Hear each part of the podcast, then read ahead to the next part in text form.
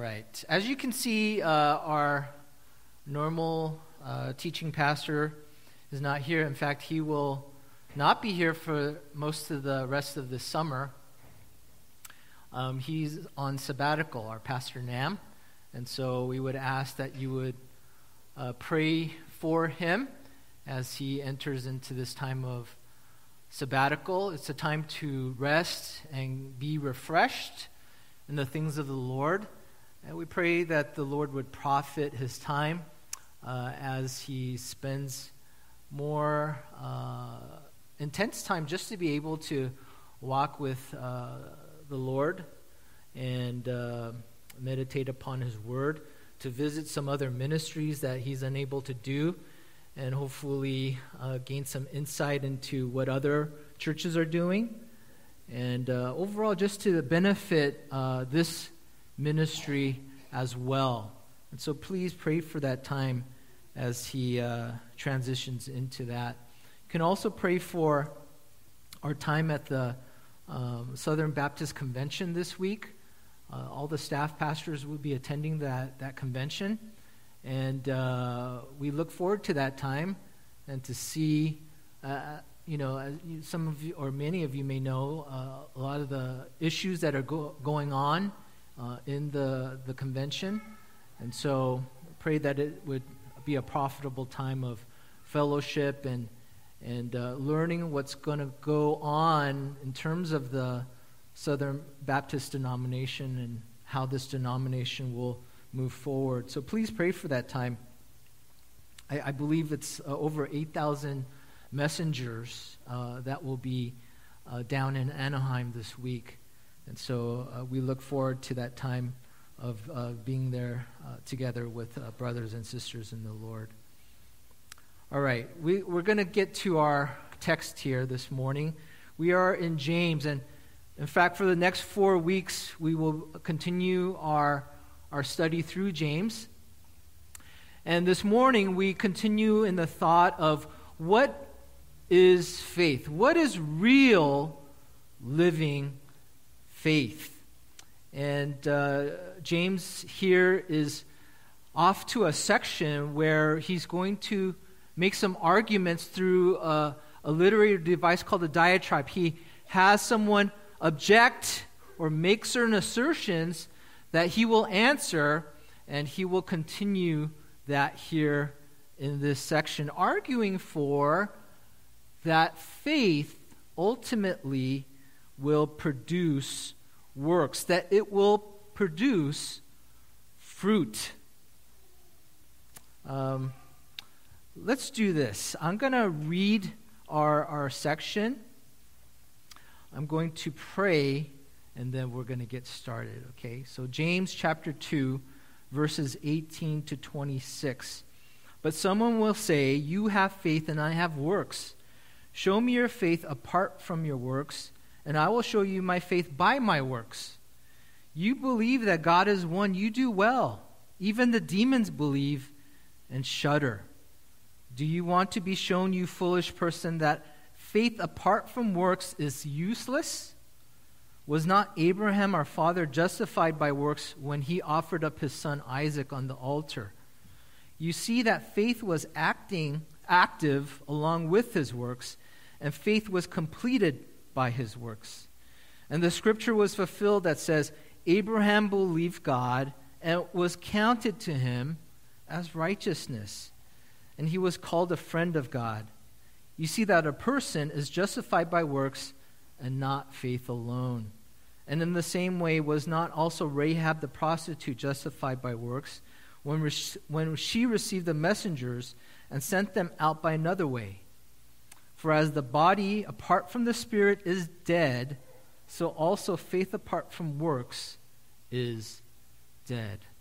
Let's go to the Lord in prayer as we go to his word this morning.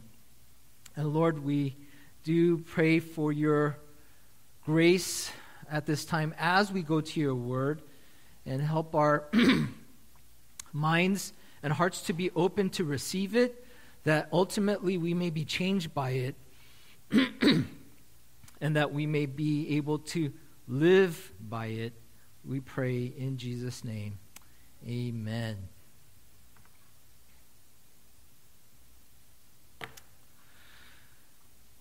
For those of you that are outside, uh, you are not privy to the slide that is before the rest of the congregation this morning.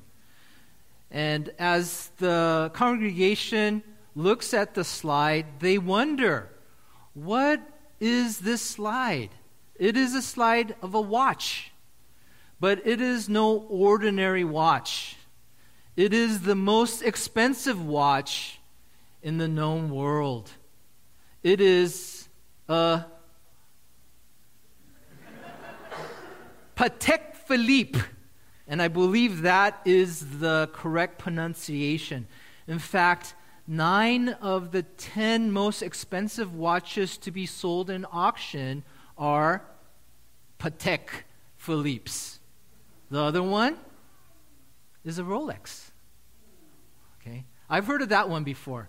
Before this, I, I, I did not even know what a Patek Philippe was. Okay? But it is the most expensive watch ever to be auctioned off. Okay? And um, now, why do I show this watch to you? So that you can be envious and, you know, be tempted and want to buy one? No. Okay? no. I don't think any of us.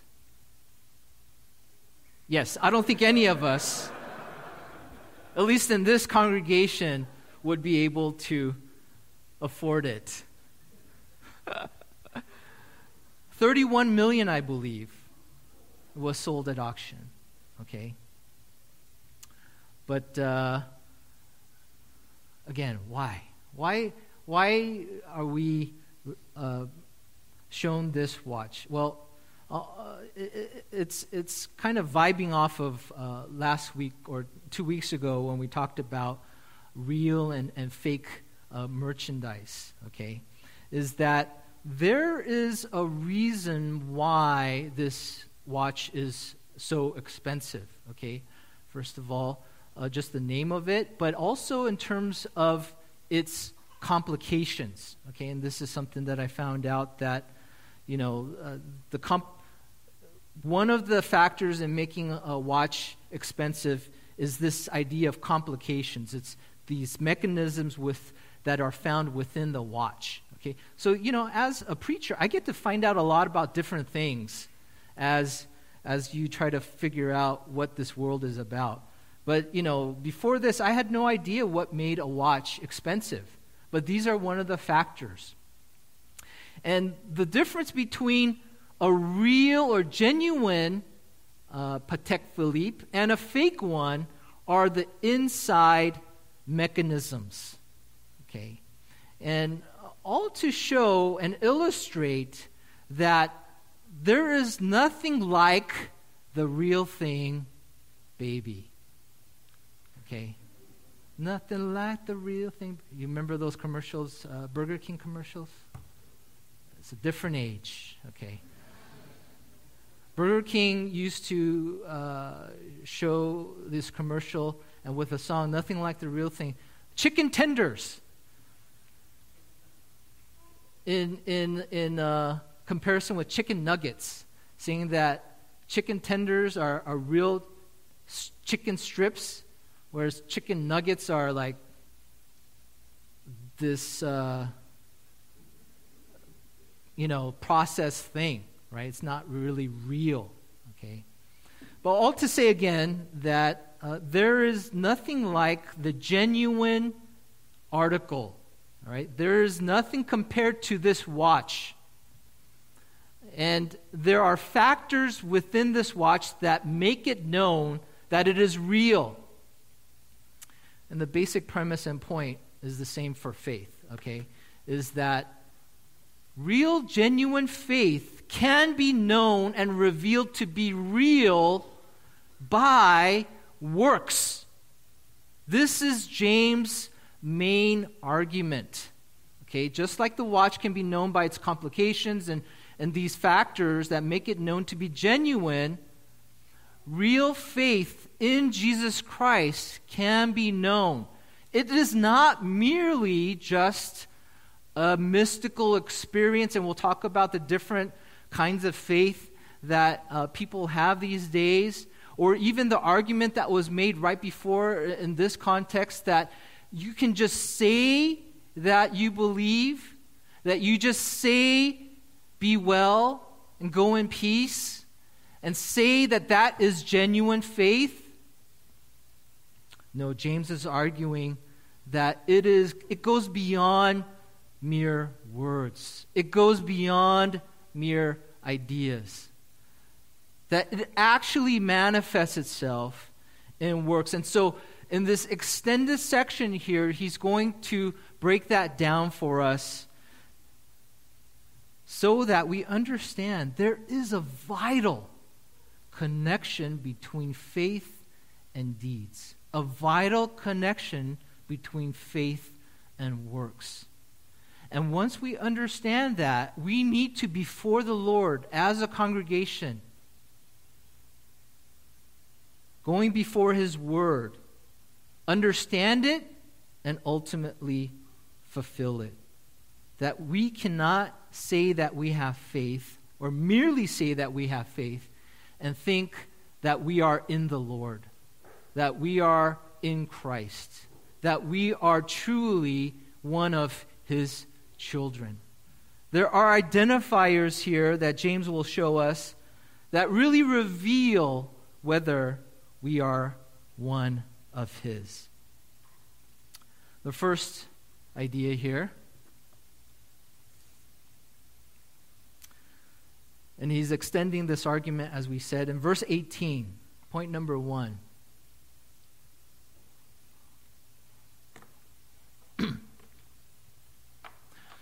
Real faith produces works argued. You see the adversative here, but someone will say, and he's using this diatribe literary device, you have faith and I have works.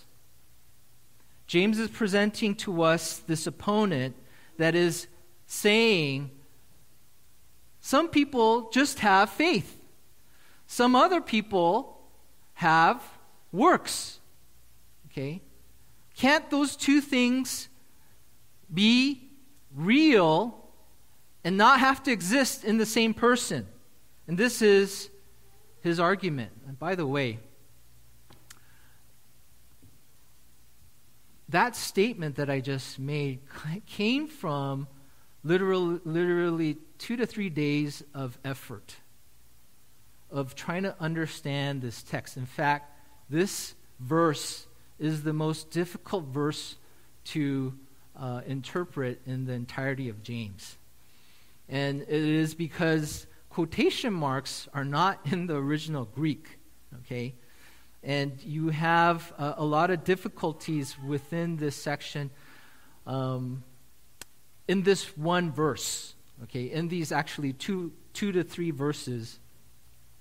Some believe that James is interjecting a third party here, okay, that it is some other ally.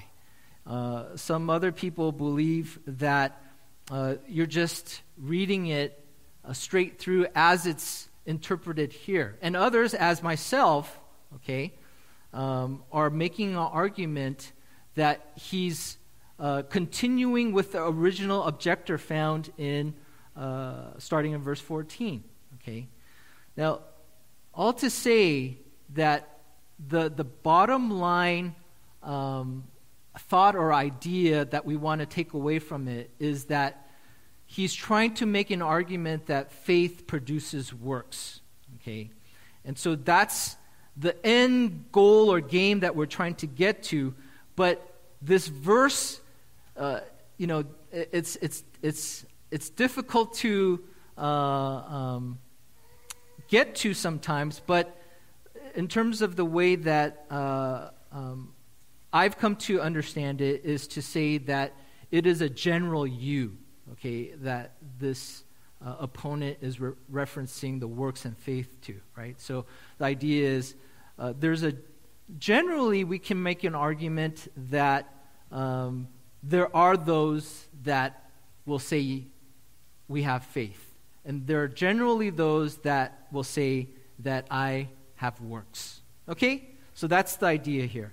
That there is this idea that this opponent is, is proffering up uh, in regards to James is that can't we have this mutually uh, exclusive idea that those, you can say that those that have faith and those that have works. Okay? And here is James's response. And this is what I mean by faith pro- uh, produces works argued.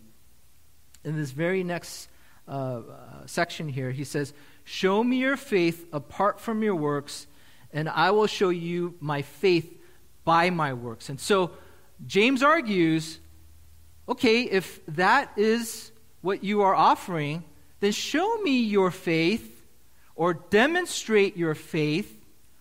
Or you can also translate it prove to me your faith apart from works. And he's countering, I will show you, I will demonstrate, I will prove to you my faith by my works. Okay? And what is the response of the opponent? He has none. Okay, he has none because he only is good as the words coming out of his mouth. Okay?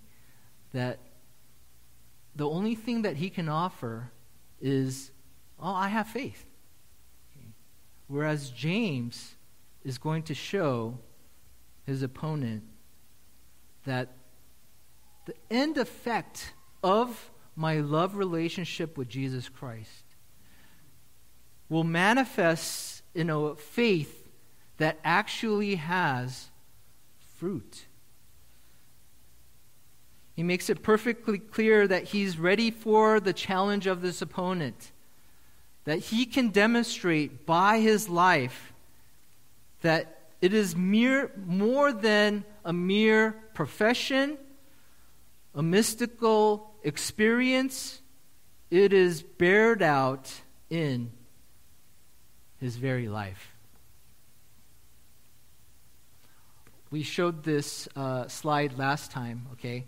And I think it will profit us as we, as we move forward because this idea will come back up again a little bit later. But I wanted to show that uh, Paul and James have differing perspectives, especially as we go to this word justified later on, okay? and how they understand and use it within their own context. And so, what, what Paul is trying to do here in Romans is that it's not earned. Salvation is not earned. Okay? It's completely the work of God Himself. And his emphasis is that he wants to know that I'm saved. Okay? How to know that we are saved. Whereas James is, has a different emphasis and perspective that he wants to show real faith produces good works. And we'll get into a couple of passages here, okay? Ephesians chapter 2. It would benefit you to go there, okay? Ephesians chapter 2. This is a very famous verse. For by grace you have been saved through faith this is not your own doing as the gift of God, not as a result of works, so that no one may boast. And if we stop there, we're, we're, we're, we're, with, we're confronted with the idea of Paul that it is not by anything that we can ever do that we're saved. But look what I've highlighted here, and what many people often overlook and forget is verse 10. For we are his workmanship created in Christ Jesus for good works, which God prepared beforehand that we should walk in them. Right? So when God saves us, it's not just kumbaya at church, okay? But it is a ma- there's a manifestation to that that God saves you for a purpose.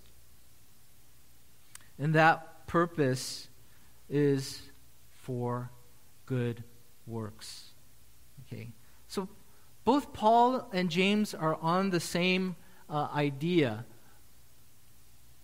There's two more verses, okay? Earlier in Ephesians chapter 1, this great doxology or this great blessing from Paul to, to God. In fact, the tri- triune God in regards to the salvation. It's one long sentence in the Greek from verses 1 through 14. And he begins here in verse 3 Blessed be the God and Father of our Lord Jesus Christ, who has blessed in Christ, us in Christ with every spiritual blessing in the heavenly places. And catch this in verse 4 even as he chose us in him before the foundation of the world. Look at this purpose clause that we should be holy and blameless before him. There's a purpose to why God has chosen us. You can take that idea of being uh, holy and blameless either for justification or sanctification. But it doesn't, doesn't really flow or make sense unless it's sanctification. Okay? So here we see Paul combining justification and sanctification, that his choosing, his saving us leads to a holy life, a transformed life.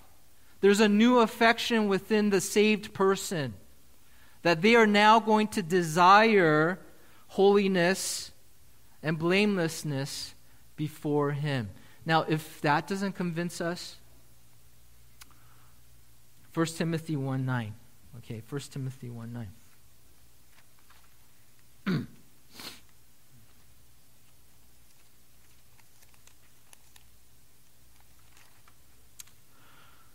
Understanding this, that the law is not laid down for the just, but for the lawless and disobedient, for the ungodly and sinners, for the First Timothy, oh, Second Timothy. Wow, I, I was just about to spout a heresy there. Okay. Thank you, Essence, for catching that. Okay. Second Timothy 1 9. Who saved us. I don't even know. Look, it's already up there. Okay. Who saved us and called us to a holy calling, not because of our works, but because of his own purpose and grace, which he gave uh, us in Christ Jesus before the ages began. Again, affirming that again, that salvation is ultimately from God, but that he called us to a holy calling. That's the phrase that we want to pay attention to there.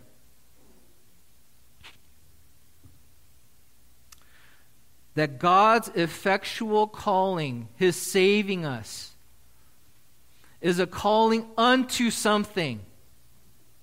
And that is a holy calling. If you if we don't know the purpose of why God saved us, that it is for his glory of course, but that that entails separating ourselves. That's what holiness is, okay? It's a consecration, it's a separating of ourselves, our thoughts, our lives unto our God.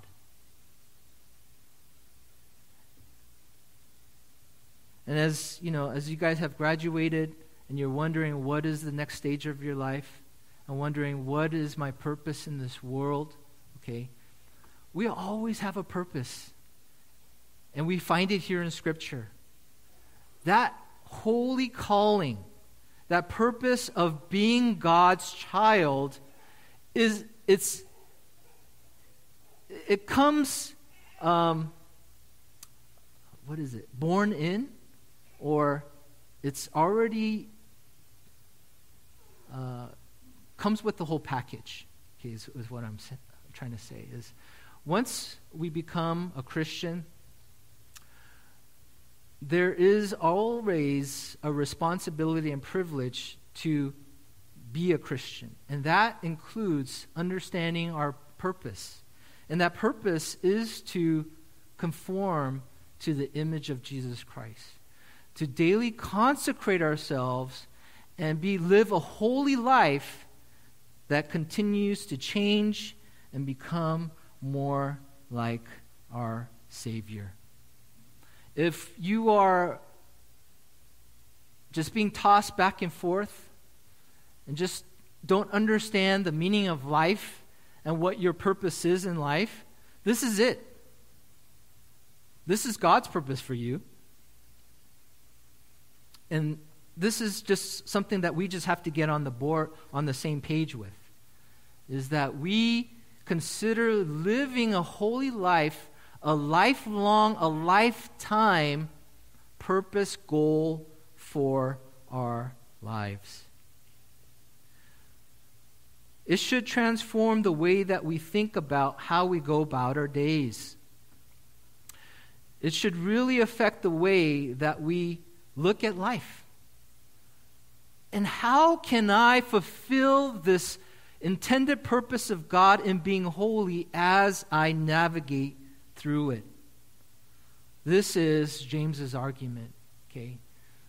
That there is a manifestation of our faith in our very lives. Let's go, let's move forward. Secondly, real faith, real genuine faith, a Patek Philippe kind of faith is more than correct theology. You see here in verse 19. You believe that God is one, you do well. Even the demons believe and shudder. This is one of the most intimidating verses in all of Scripture, along with uh, Matthew chapter 7, where he talks about, Lord, Lord, did I do all these things in your name? Depart from me, I never knew you. Because we can find ourselves, we can find many of the people that are around us that hold to this kind of faith. So James furthers the argument to his opponent. You believe that God is one. Okay? And he's pointing out uh, this truth in what's called the Shema. You can find it in Deuteronomy chapter 6. Okay? In fact, I'll read it for you. Says, Hear, O Israel, the Lord our God, the Lord is one. And this is an idea that every Orthodox Jew knows by heart. This is one of the foundations of Judaism. The idea that God is one. And it is pointing to not only the triuneness of it, but that mostly that he is unique. There is no other like him. That he is the one and only God. So it is a confession of monotheism for sure but also in the greatness and uniqueness of who Yahweh is, of who God is. And that no other God, no other gods can be compared to him. And so, in the mind of the Jew, this is something that needs to be understood, proclaimed, and believed. And James is arguing that's good. That's right. Nothing wrong with that. You do well. Nothing wrong with that theology. I affirm it. Your idea of God is correct. Your doctrine is right. You are not heretical. But look at his argument. But if that's all it is, okay, it's not enough. Even the demons believe, and look, I found this on the internet, just wanted to kind of give you guys a visual, okay? All right? I don't know if that's an actual demon, okay?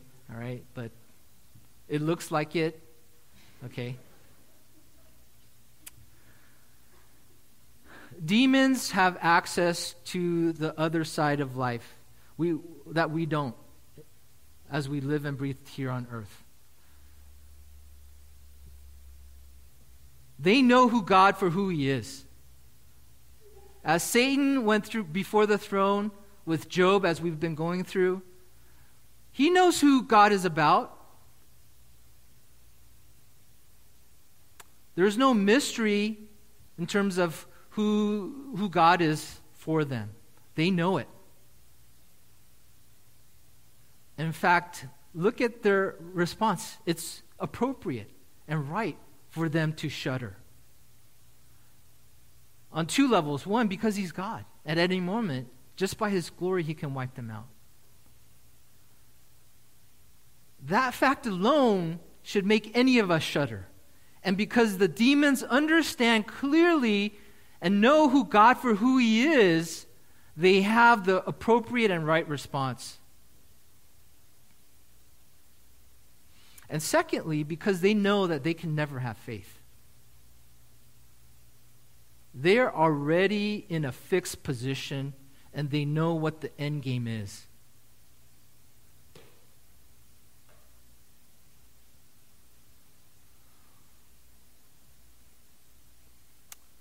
So, for those two reasons, I think that's why they shudder. They understand God for who He is. And they tremble.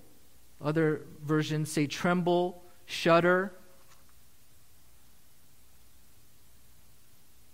James is making the argument look, it's not enough to have correct theology, correct doctrine. You can be a four and a half point, five point, whatever point Calvinist you want to be. But really, if, if that's all it is, if, if it is your passion to know God's word, God bless you. Okay? And to know who He is, God bless you.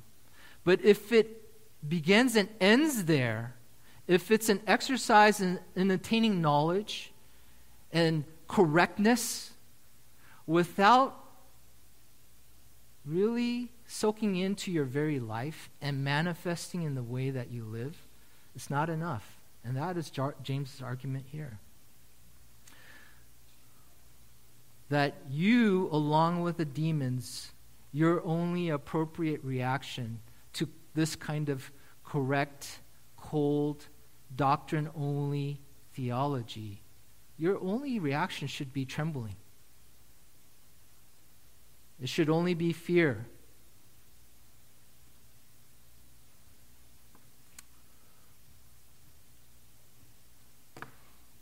Verse 20.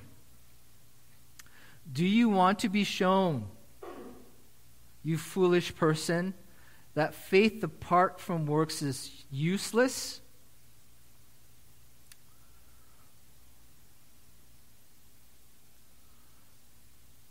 He's saying, Do you want to recognize? Do you want to acknowledge that what I've been saying is true? Okay. You foolish person. So he's going to heap it on. Okay. You can't have just the speaking only faith. You can't have only an intellectual good doctrine, faith. You foolish person. And when Scripture uses foolish person, um, it's, it's an indictment. Okay? It's not just a light, lighthearted, you know, when we say you fool, or when Mr. T says you fool, or I, I pity the fool, it's kind of a light-hearted, like, you know, oh, you silly, or you're not as uh, all there as you should be. Right? Okay? But when Scripture uses fool, it's an indictment. Often an indictment of godlessness. It's an indictment that you are morally corrupt. So it's not just the lighthearted, you're stupid, or you're not all there, but it's you don't know, you don't understand God. And you don't live appropriate to that. You live, in fact, contrary to the way that God desires to live. That is a fool. You foolish person. That faith apart from works is useless. That faith, there's an alternate reading here, by the way. It can also say it's dead. Okay, some manuscripts have useless, some manuscripts have dead. In either case, it's getting to the same thing. It's empty, it's worthless, it's dead, it's useless. Faith apart from works is useless, it's dead. He uses it in 14, 17, now here in 20. Okay, it's dead. Comes to nothing.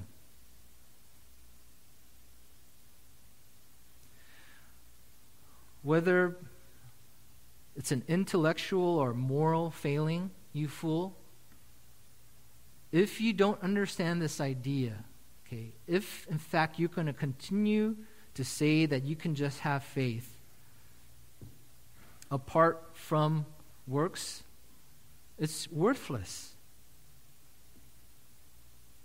So only fools don't recognize faith apart from works is worthless. Question we ask ourselves are we that fool? As we stand before the Lord today, is there this wrong thinking that has infiltrated our hearts? That, you know, oh, you know, God, God is so gracious, He'll cover all my sins. And that's true. Okay? You know, I don't really have to do much. Just have to kind of stay in my lane.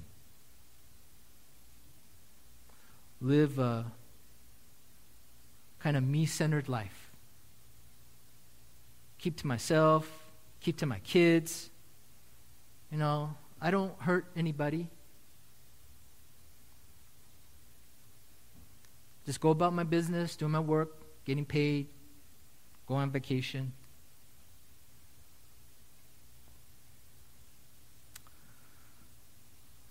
Faith is more than a creed, a thought, a correct doctrine, saying that we believe.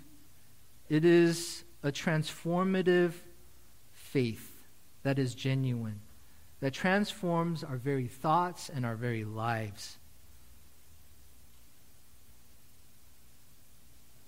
It is a life that is ultimately going to be productive, not worthless, as the text says here, as this verse says here. I mean, do we desire to lead a profitable, productive life for the Lord? Or are we content to lead a useless, dead faith kind of life?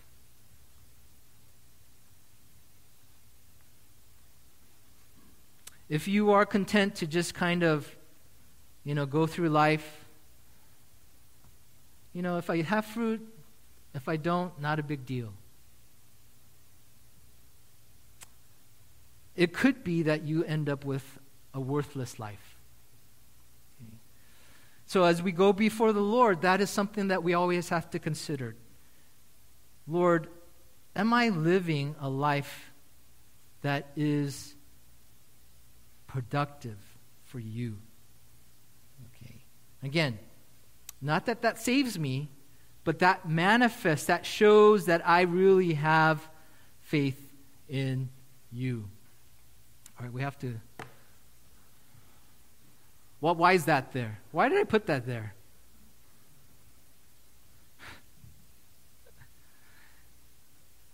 It's a car without an engine. You see there? Okay. Car without an engine. It's useless. It's not much better than a paperweight, right? And that's the idea there, right? Is that, look, we have an engine we can use. And we can use it to serve the Lord. Are we all nice and prettied up? There's nothing nothing of substance inside.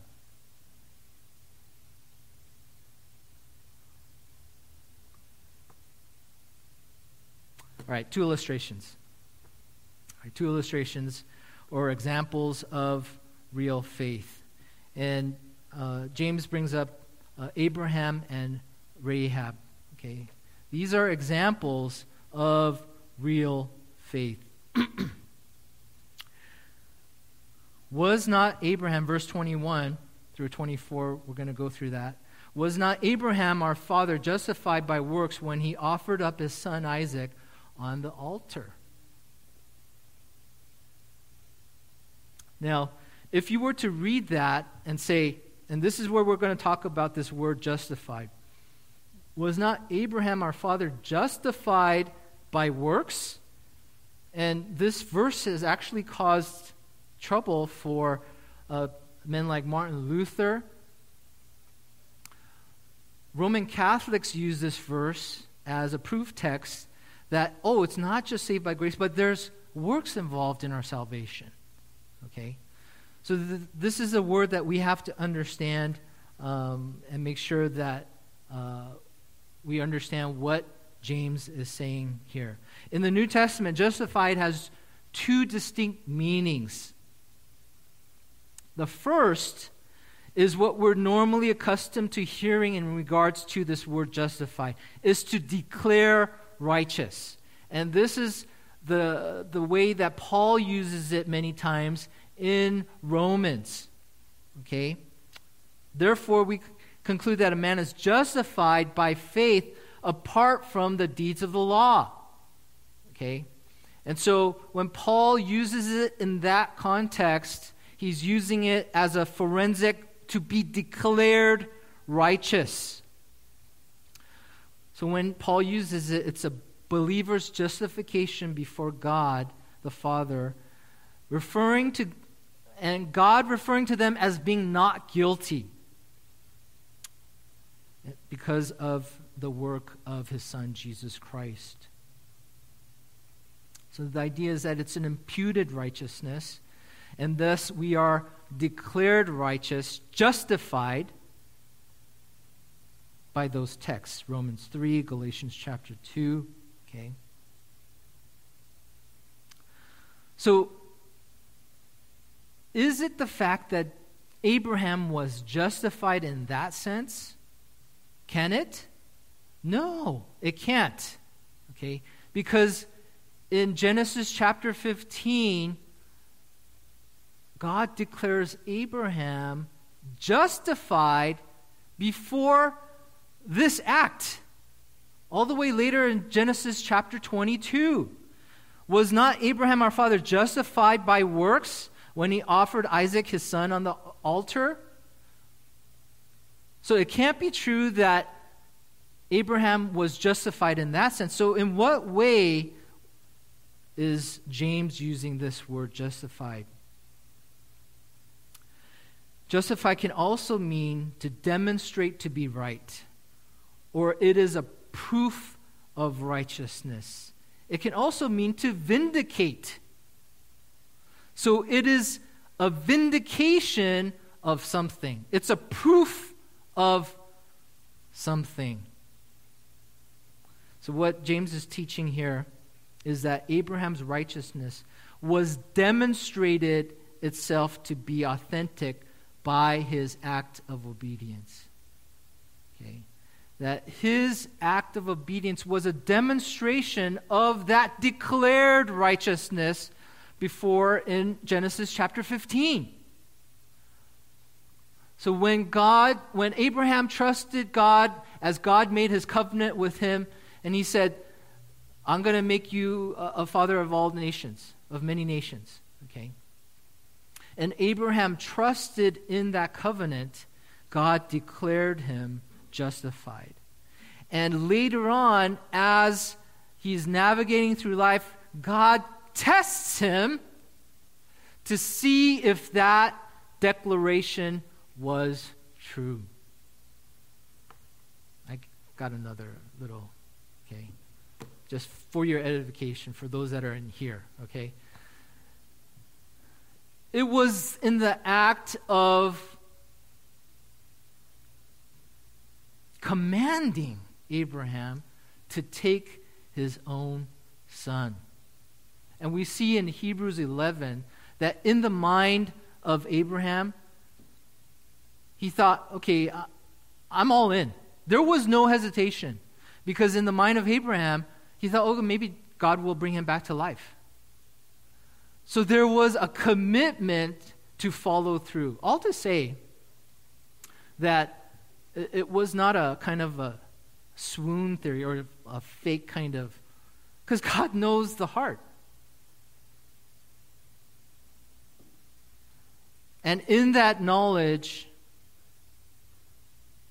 God withholds the blade from Abraham, from taking his son's life. Okay.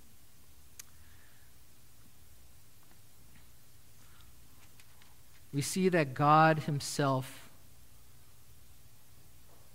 with Abraham, took him to the most extreme place to demonstrate his faith, commitment, trust in him.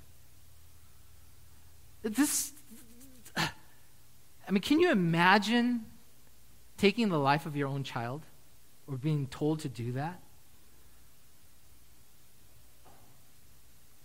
I mean, it's crazy.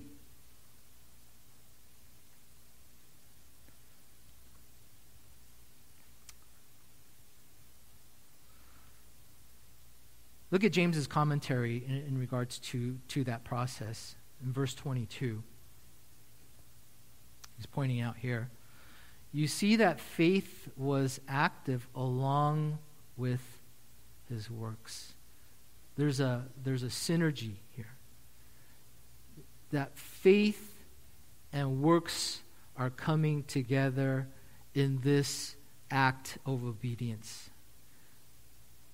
and faith was completed by his works. It's perfected by his works. It revealed and demonstrated his works. So there's an incompleteness if we're not able to fully follow through in faith the things God calls us to. Our faith is the engine that drives the fruit. It is our belief in God and the workings, the outer workings of it in our lives. Okay, it comes or ought to come from faith. If it isn't, it's just to our own glory. If it isn't, it is empty. It, if it isn't, it isn't complete. It isn't perfected. It is when we are moved by our trust in God that the works of our lives demonstrate it is for Him. If we are doing it for our own reasons, our own glory, our own willpower, our own strength, it will ultimately not be for him. Verse 23 And the scriptures were, was fulfilled that says, Abraham believed God and it was counted to him as righteousness. You see that? So maybe James should have just put it right in the front. Okay.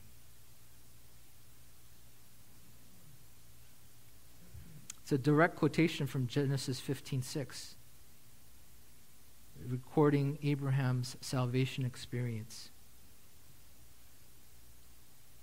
As God takes Abraham out to the night sky, shows them. Can you number these? He can't. But all we see in that interaction is that Abraham believed God. And it, this serves as the foundation for verse 21. Verse 23 serves as the foundation for his act in verse 21. So, as we take God at his word, and as God declares us righteous, there's a change within us, and that change manifests itself to be able to do works for Him, even if it costs us everything. This is the example that is setting before us in regards to Abraham's example. That no matter what it costs us, that we should be and able to do it. This is the example set before us in Abraham that it is not merely the everyday things that we can do for God, which we can, of course, but the things that we can't even think about or even wouldn't consider. But that could potentially cost us everything if God calls us to it and we do it in faith, we can do it.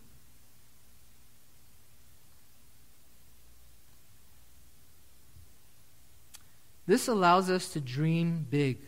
This allows us to desire and want to do things that we could never have just thought about on our own. This is an amazing grace faith.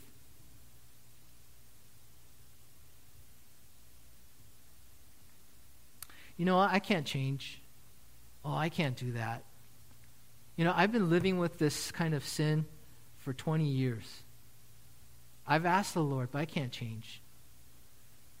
These verses ought to give us hope that when we believe in what God has done, his declared righteousness for us, that we can, by his enabling grace, do amazing, miraculous, often the most difficult things in our lives. That's what it did for Abraham.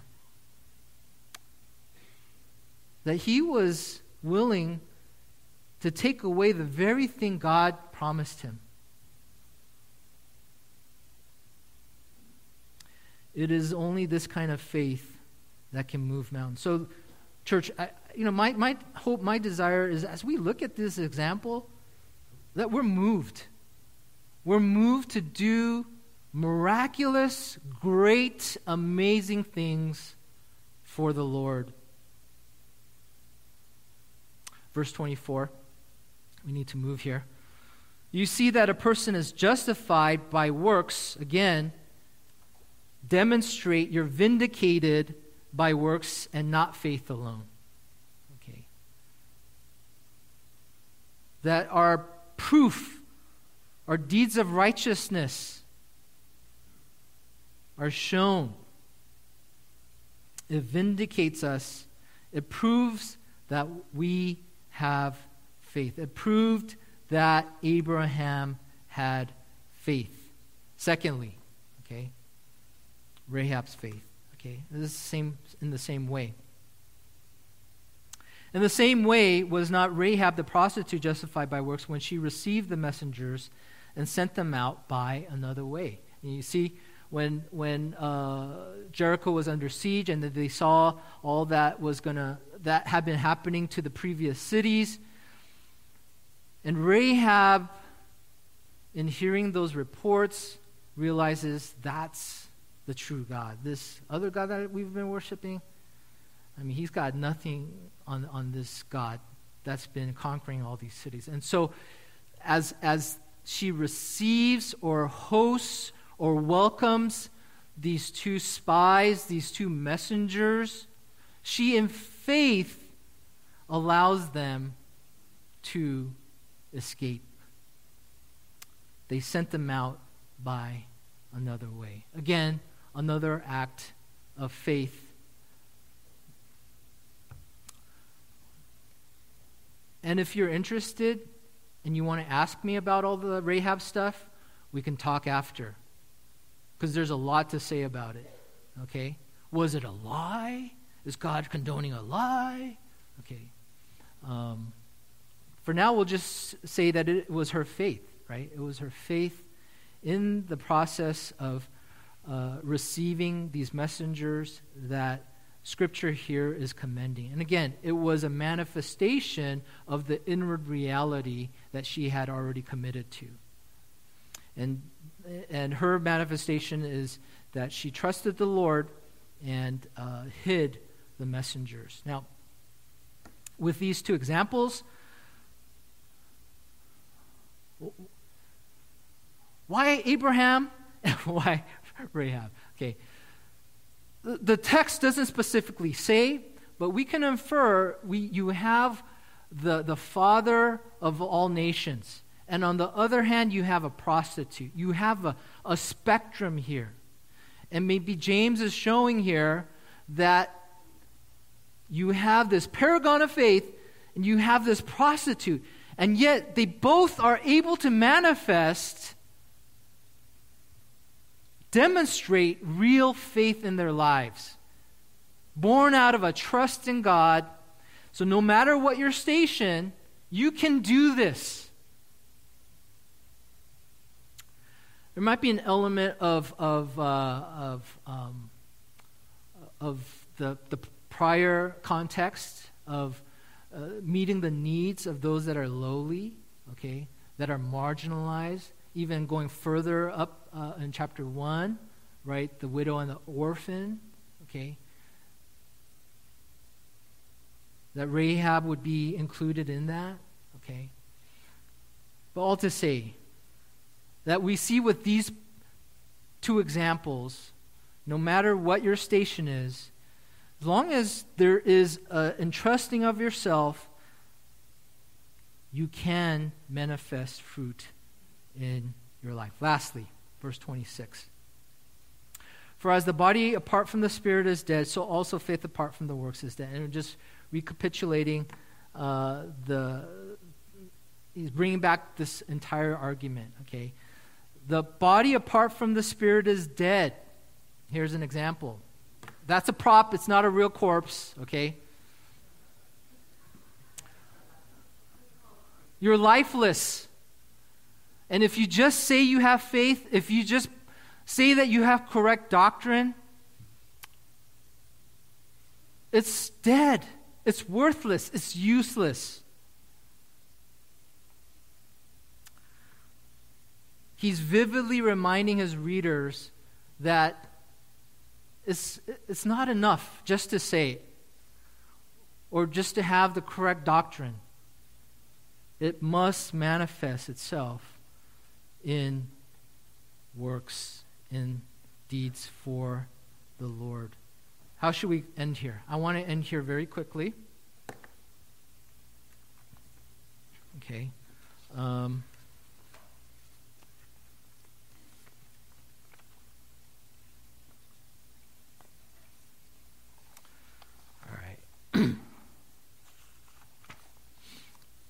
There are four categories of faith, okay, that uh, Paul Little outlines in his book, um, How to Share Your Faith, okay.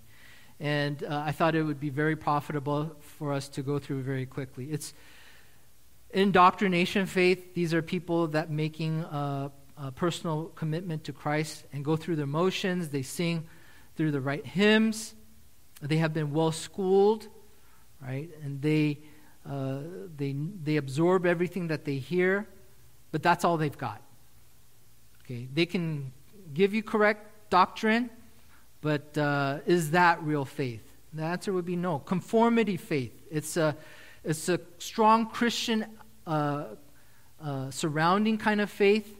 You go and do all the, the accoutrements of Christianity.